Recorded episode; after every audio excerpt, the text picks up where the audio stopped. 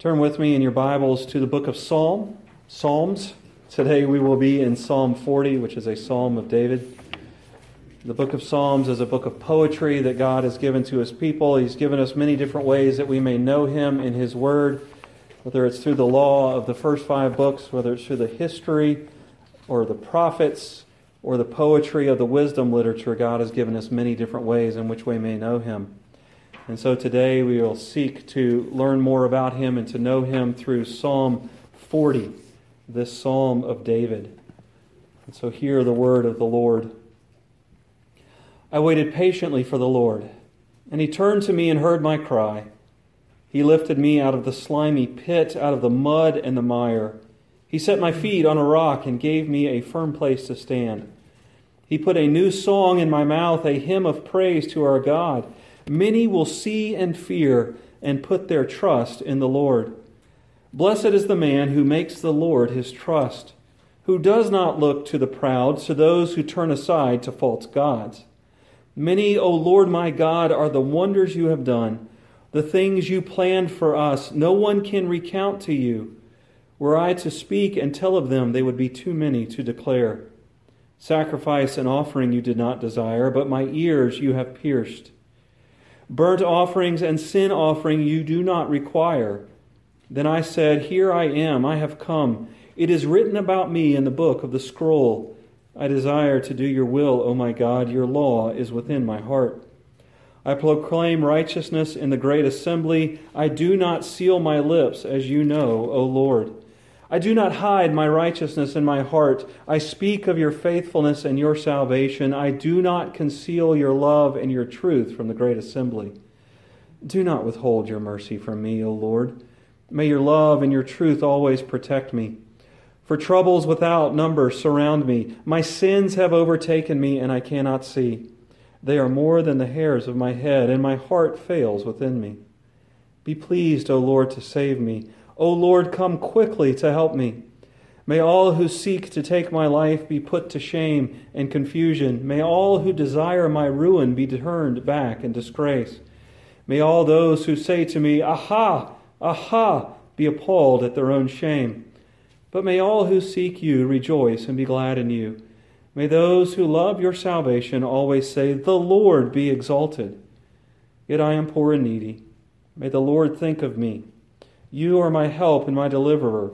O oh my God, do not delay. Let us pray. Lord, we have heard the reading of your word, and now as we turn to seek to understand it, I ask that you give us eyes that can see and ears that can hear. Help us to take in these words and be changed by them. Help us to see you and desire to become more like you. Help us to hear your teaching and strive to change our lives. And Lord, as I stand here and seek to proclaim, I am reminded that I am a jar of clay, cracked and broken, trying to carry the glorious news that you have in your word to these people.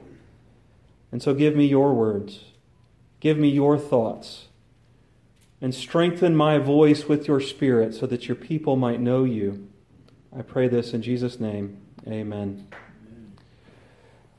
Very much like today, this time last year, I was anticipating taking a group of students and loading up in a van and, and heading to Bon Clarken for Horizon for our annual high school conference that the, the ARP puts on each year. Little did we know as we packed up on Monday morning and left and headed to headed down to camp that later that week we would sit there in horror as we watched on the internet a thousand year flood as it ripped and tore its way through different parts of Greenbrier County. It was be a year ago this weekend, this coming weekend, the 23rd and 24th, that all that happened. And as we do look back, we can see that much progress has been made in restoring uh, much of the loss that happened, although there are still at least 300 families that are in some level of displacement here in Greenbrier County. Much has been done to repair, as I said, the physical loss. But many people still carry the emotional and the spiritual struggle of what happened a year ago. And so today I want us to look at Psalm 40 and hopefully find hope. Now, Psalm 40 is a psalm of lament. Actually, it could go either way between a psalm of thanksgiving or a psalm of lament. But I think the evidence weighs a little bit heavier on the side that this is a psalm of lament. These psalms of lament are psalms that describe disaster and suffering in the life of the psalmist. In this case, it is David. And yet they also express trust in God. And the psalms of lament can run the gamut from the darkest, the deepest of Psalms, Psalm 88, that begins with, O my Lord, I cry out to you, and then ends with, Darkness is my only friend, to this psalm that is almost, even though it's a psalm of lament, it has much joy and much faith and trust within it. Although all psalms of lament express a trust in God. Now, many of you may remember that after all the horror of June last year, the different natural and, and human driven disasters that we had in the month of June, I, I embarked on a, stu- on a reading of the book of Lamentations. And many of us felt the depth and the darkness of Lamentations way too much. And so that is not my intention today. We're going to touch on lament. We're going to touch on the reason for lament and the rescue for lament today. And then we'll move on next week into some new stuff. I am not going to lead us and drag us through the depths of despair of the book of Lamentations. I hope to leave us with joy and hope today. But today, as we look at Psalm 40, I want us to see three things. I want us to see causes or sources of suffering that David lists for us in this psalm. I want us to see that God, in fact, does rescue us within and from our suffering. And I want us to see that, that we are required to respond to God's rescue in a very specific way that David talks about here in this psalm.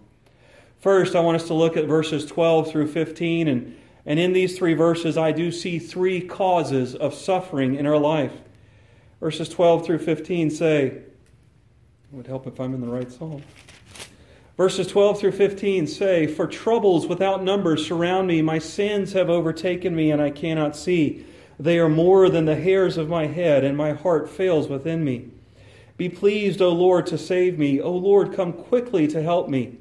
May all who seek to take my life be put to shame and confusion. May all who desire my ruin be turned back in disgrace. May those who say to me, Aha, aha, may they be appalled at their own shame.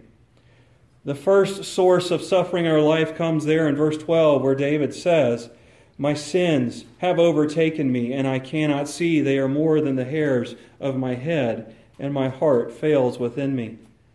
Many times, suffering in our life comes as a result or the consequences of our own sin. Paul touches on this in 1 Corinthians 11 as he's talking about the Lord's Supper and the importance of doing it correctly and say, Many of you do not examine your hearts. Many of you come to the Lord's Supper in an unworthy manner. And many of you are sick, and many of you are even sleep or have passed away. James deals with this as well in James chapter 5. Hear these words in James chapter 5, beginning in verse 13. Is any one of you in trouble? He should pray. Is anyone happy? Let him sing songs of praise. Is any one of you sick? He should call the elders of the church to pray over him and anoint him with oil in the name of the Lord. And the prayer offered in faith will make the sick person well, and the Lord will raise him up. If he has sinned, he will be forgiven. Therefore, confess your sins to each other and pray. The prayer of a righteous man is powerful and effective. James here says if you find yourself suffering from sickness and you want the help of the elders, you need to go through the work of examining your life and confessing to the elders the sins in your life because it may be that you're suffering is a direct effect of sin. Now, this is a bit of an extreme example, but let's say I am pulled over by one of the deputies, Greenbrier County Sheriff's deputies, and he asked me to step out of my car so he can talk to me. Maybe he's just pulled me over because my inspection sticker is out of date by a couple weeks, and he just wants to to talk to me, do a little roadside inspection to make sure I'm not trying to avoid my responsibility. And in the midst of speaking to this deputy, or as he's speaking to me, as he's kind of looking at my car, I reach over and I cold cock him in the back of the head. There are some very definite consequences that will fall upon me, both immediate and long term, for that particular sin. Now, that may be an extreme example, but how many times have we done that to God? How many times have we rebelled against God and taken His name in vain or taken His law for granted?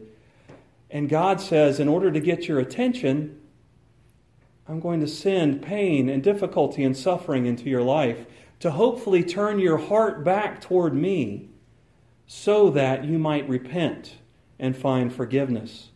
And we are called to examine our lives. We are called to search our hearts whenever we are suffering in order to make sure that we are holy and righteous before God. Now, this also comes with a caveat. I am not called to examine your life and tell you, hey, the reason you're sick and suffering is because you're sinning. I'm called to examine mine. You're not called to examine me. You're called to examine your own life. In Luke 13, verses 1 through 5, these people come to Jesus and they say there were some men who were, who were executed by Pilate, and their blood was mixed with the sacrificial blood, and they were treated horribly in the way they were executed. What did they do to deserve that? Jesus says that's the wrong question to ask. The question to ask is when you see other people suffer, look at your own life and repent of your own sin and seek to make sure that any illness or suffering in your life is not a direct effect of your own sin. So while we must seek our own sin and seek our own repentance, we must be careful that we don't seek other people's sin and repentance. Secondly, suffering comes because of the actions of others. David goes on to say here in these verses that many are those who come upon him and they say bad things about him and they sling their arrows at him. They seek to take his life and to, to cause him shame and confusion. And the actions of others have caused David to suffer and to struggle in his life. We think about David's relationship with Saul. He was, a, he was first introduced to Saul, and he was told, uh, Saul was told that David knew how to play the harp and could soothe this evil spirit that Saul had within him, this depression, this anger, this anxiety in Saul's heart. And yet, the military victories and the glory that came upon David because God used him mightily as a military officer in Saul's army caused Saul to hate David, and Saul sought David's life. He tried to kill David. He pursued David throughout the wilderness. And David says, These men are seeking to take my life. I have to live in caves. I have to, to hopefully not be betrayed by people who I seek help from. My life is difficult. I struggle. I suffer. I'm hungry because of the attacks of evil people. Sometimes Christians are persecuted by the world around them. We think of the bakers and the florists uh, in recent time that have refused to offer services in certain wedding situations, and they've lost their livelihood. They've been sued or fined out of business. And sometimes suffering comes because of the work of the people around us. But third, the opening of verse 12 says, For troubles without number have surrounded me. And I take that to include the fact that the third cause of our suffering is that we live in a broken, fallen world. We live in a world that is tainted by sin, and things no longer work together as they should. We age, we ail, we get sick, we get cancer, we get pneumonia, we fall and break bones. And many times our suffering is not connected to sin. Many times our suffering is not connected to what other people have done to us. Sometimes our suffering is connected to the fact that it rained 12 inches in two hours. And there's nothing we can do about that. We cannot stop natural disasters. We cannot stop acts of God, as our insurance policies call them. But we can do what David did and that is turn to God. David opens up this psalm. So, our, our three sources of suffering is our own sin, which brings consequences. The second source is the actions of other. And the third source is things that we have absolutely no control over natural disasters, living life under the sun in a broken world. But in the midst of his suffering, in the midst of his difficulty, David turns not to himself, not to his army, not to the wise man down the street, but he turns to God. And as he cries out to God, he cries out, Rescue me. And he opens up by saying, I have waited patiently for you to rescue me. I think God gives David two types of rescue within this psalm. The first is rescue in the middle of suffering, verses 16 and 17. May all who seek you rejoice and be glad in you. May those who love your salvation always say, The Lord be exalted. Yet I am poor and needy. May the Lord think of me. You are my help and my deliverer. The Lord gives us, in the middle of our suffering, He gives us the hope and the joy to be able to say, in the middle of the depths of despair, The Lord be exalted. No matter how much we suffer, no matter how much we struggle, in fact, in the, in the beginning of the psalm, David describes the, the place that he's at as a slimy swamp, as a mire and a bog. Have you ever tried to walk through a swamp? It, it's muddy, it's soft, it's squishy. Some of you have told me stories of the fairgrounds before they paved the midway, how in the summer during the fair it would rain all day and all night, and you'd walk through the midway through the mud and the muck, and you'd, you'd enter the midway with two shoes Sometimes you'd come out with one, sometimes you'd come out with none because the mud and the muck sucked up around your feet. Well, think of that up to your knees or to your hips. That's what it's like walking through a swamp sometimes. You describe it in Florida when you're in trouble that you're up to your eyeballs in alligators because swamps don't only have mud and water, they've got alligators and snakes and all different kinds of animals. It's a dangerous place to be. It's a scary place to be because you're just stuck in the mud so hard that you can't get anywhere. And David said, Even in the midst of this, God gave me the strength to say, Lord, be exalted. Lord, be glorified. And David worshiped in the midst of the swamp. Why did David worship in the midst of the swamp? It's because God reminded him of the salvation that is offered the salvation that to David was promised through the king that would come, the, the perfect David, the perfect Messiah that we know to be Jesus Christ. And whatever we suffered, he suffered far worse because we're sinners. And we deserve to suffer even if the suffering is not a direct result of our sin. He was not a sinner, and he did not deserve to suffer, and yet our salvation came through that suffering that he underwent. And because of that salvation that was promised to David, and because of that salvation that is ours today through the work of our Lord and Savior Jesus Christ, in the midst of our suffering, in the midst of our struggle, we can say, The Lord be worshiped, the Lord be exalted. That's the first rescue that God gives us, is He gives us joy in the middle of the suffering. But the second, ref- the second rescue that He gives us is the promise that we won't always be in the middle of the swamp. How does the psalm open up? I waited patiently for the Lord. He turned to me and heard my cry. He lifted me out of the slimy pit, out of the mud and the mire, and he set my feet on a rock and gave me a firm place to stand. We used to watch Bear Grylls on the Discovery Channel, and if you're not familiar with that, they would drop him in the middle of some wilderness or some uh, really difficult situation with nothing but his wits and a couple handfuls of things, you know, a piece of string, a knife, and, you know, maybe a, a roll of duct tape. And he would work his well. Now that's MacGyver. MacGyver was bobby pins and duct tape. But anyway, Bear Grylls would work his way out of this situation until he found himself rescued. David says, I've been dropped in the middle of the swamp and I have nothing. And yet, if I wait patiently upon God and if I, if I worship Him in the joy and salvation that He has promised me in the midst of this, He will lift me out of the mire.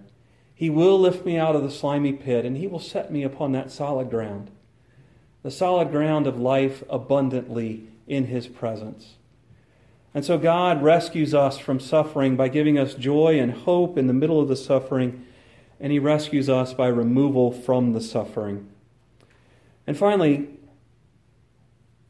when we are given rescue, rescue should lead us to worship. Listen to David's words in verses 9 and 10. I proclaim, I proclaim righteousness in the great assembly. I do not seal my lips, as you know, O Lord. I do not hide your righteousness in my heart. I speak of your faithfulness and your salvation. I do not conceal your love and your truth from the great assembly. Can you imagine being the depths, being in the depths of the slimy pit? Up to your eyeballs and alligators, if you will. And God rescues you from the depths of despair. He fills your heart with joy and He, he takes you, lifts you out of that the, the despondency, and He sets you in the high place. He sets you in a place of safety. He restores you to where you were before you entered the swamp. What do you do? You just kind of sit back and move on with life? Do you just kind of keep it to yourself and go, well, great, yeah, awesome? No. David says he goes to the great assembly. He goes to the congregation of the people of God and he proclaims several things about God. He proclaims God's righteousness. He proclaims God's faithfulness. He proclaims God's salvation. He says, I do not conceal your love and your truth from the great assembly.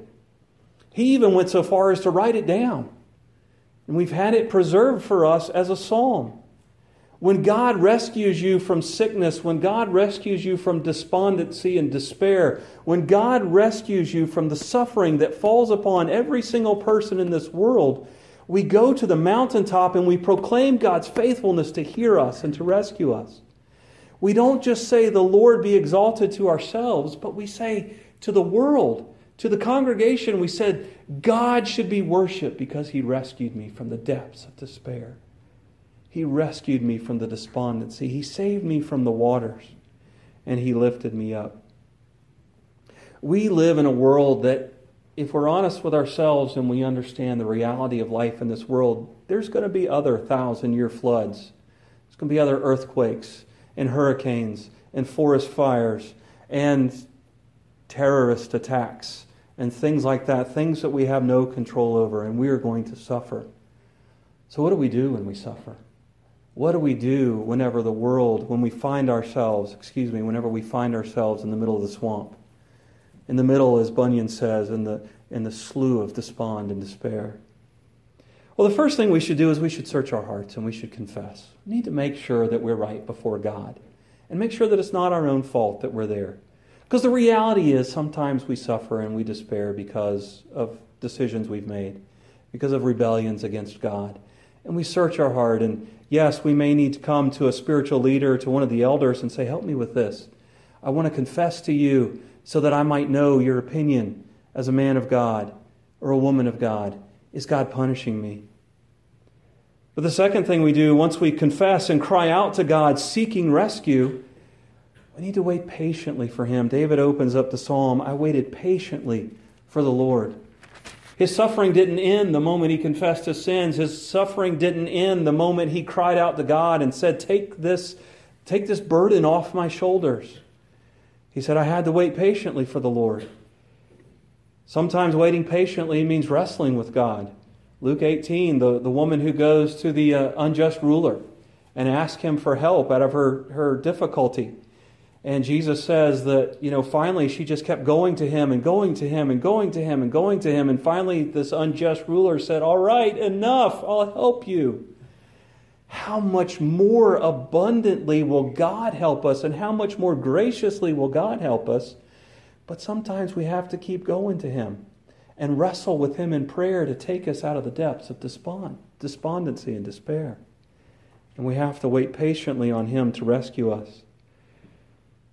And then we must proclaim his faithfulness. We must proclaim his faithfulness as we wait patiently. We must proclaim his faithfulness as he meets us with joy in the middle of the suffering.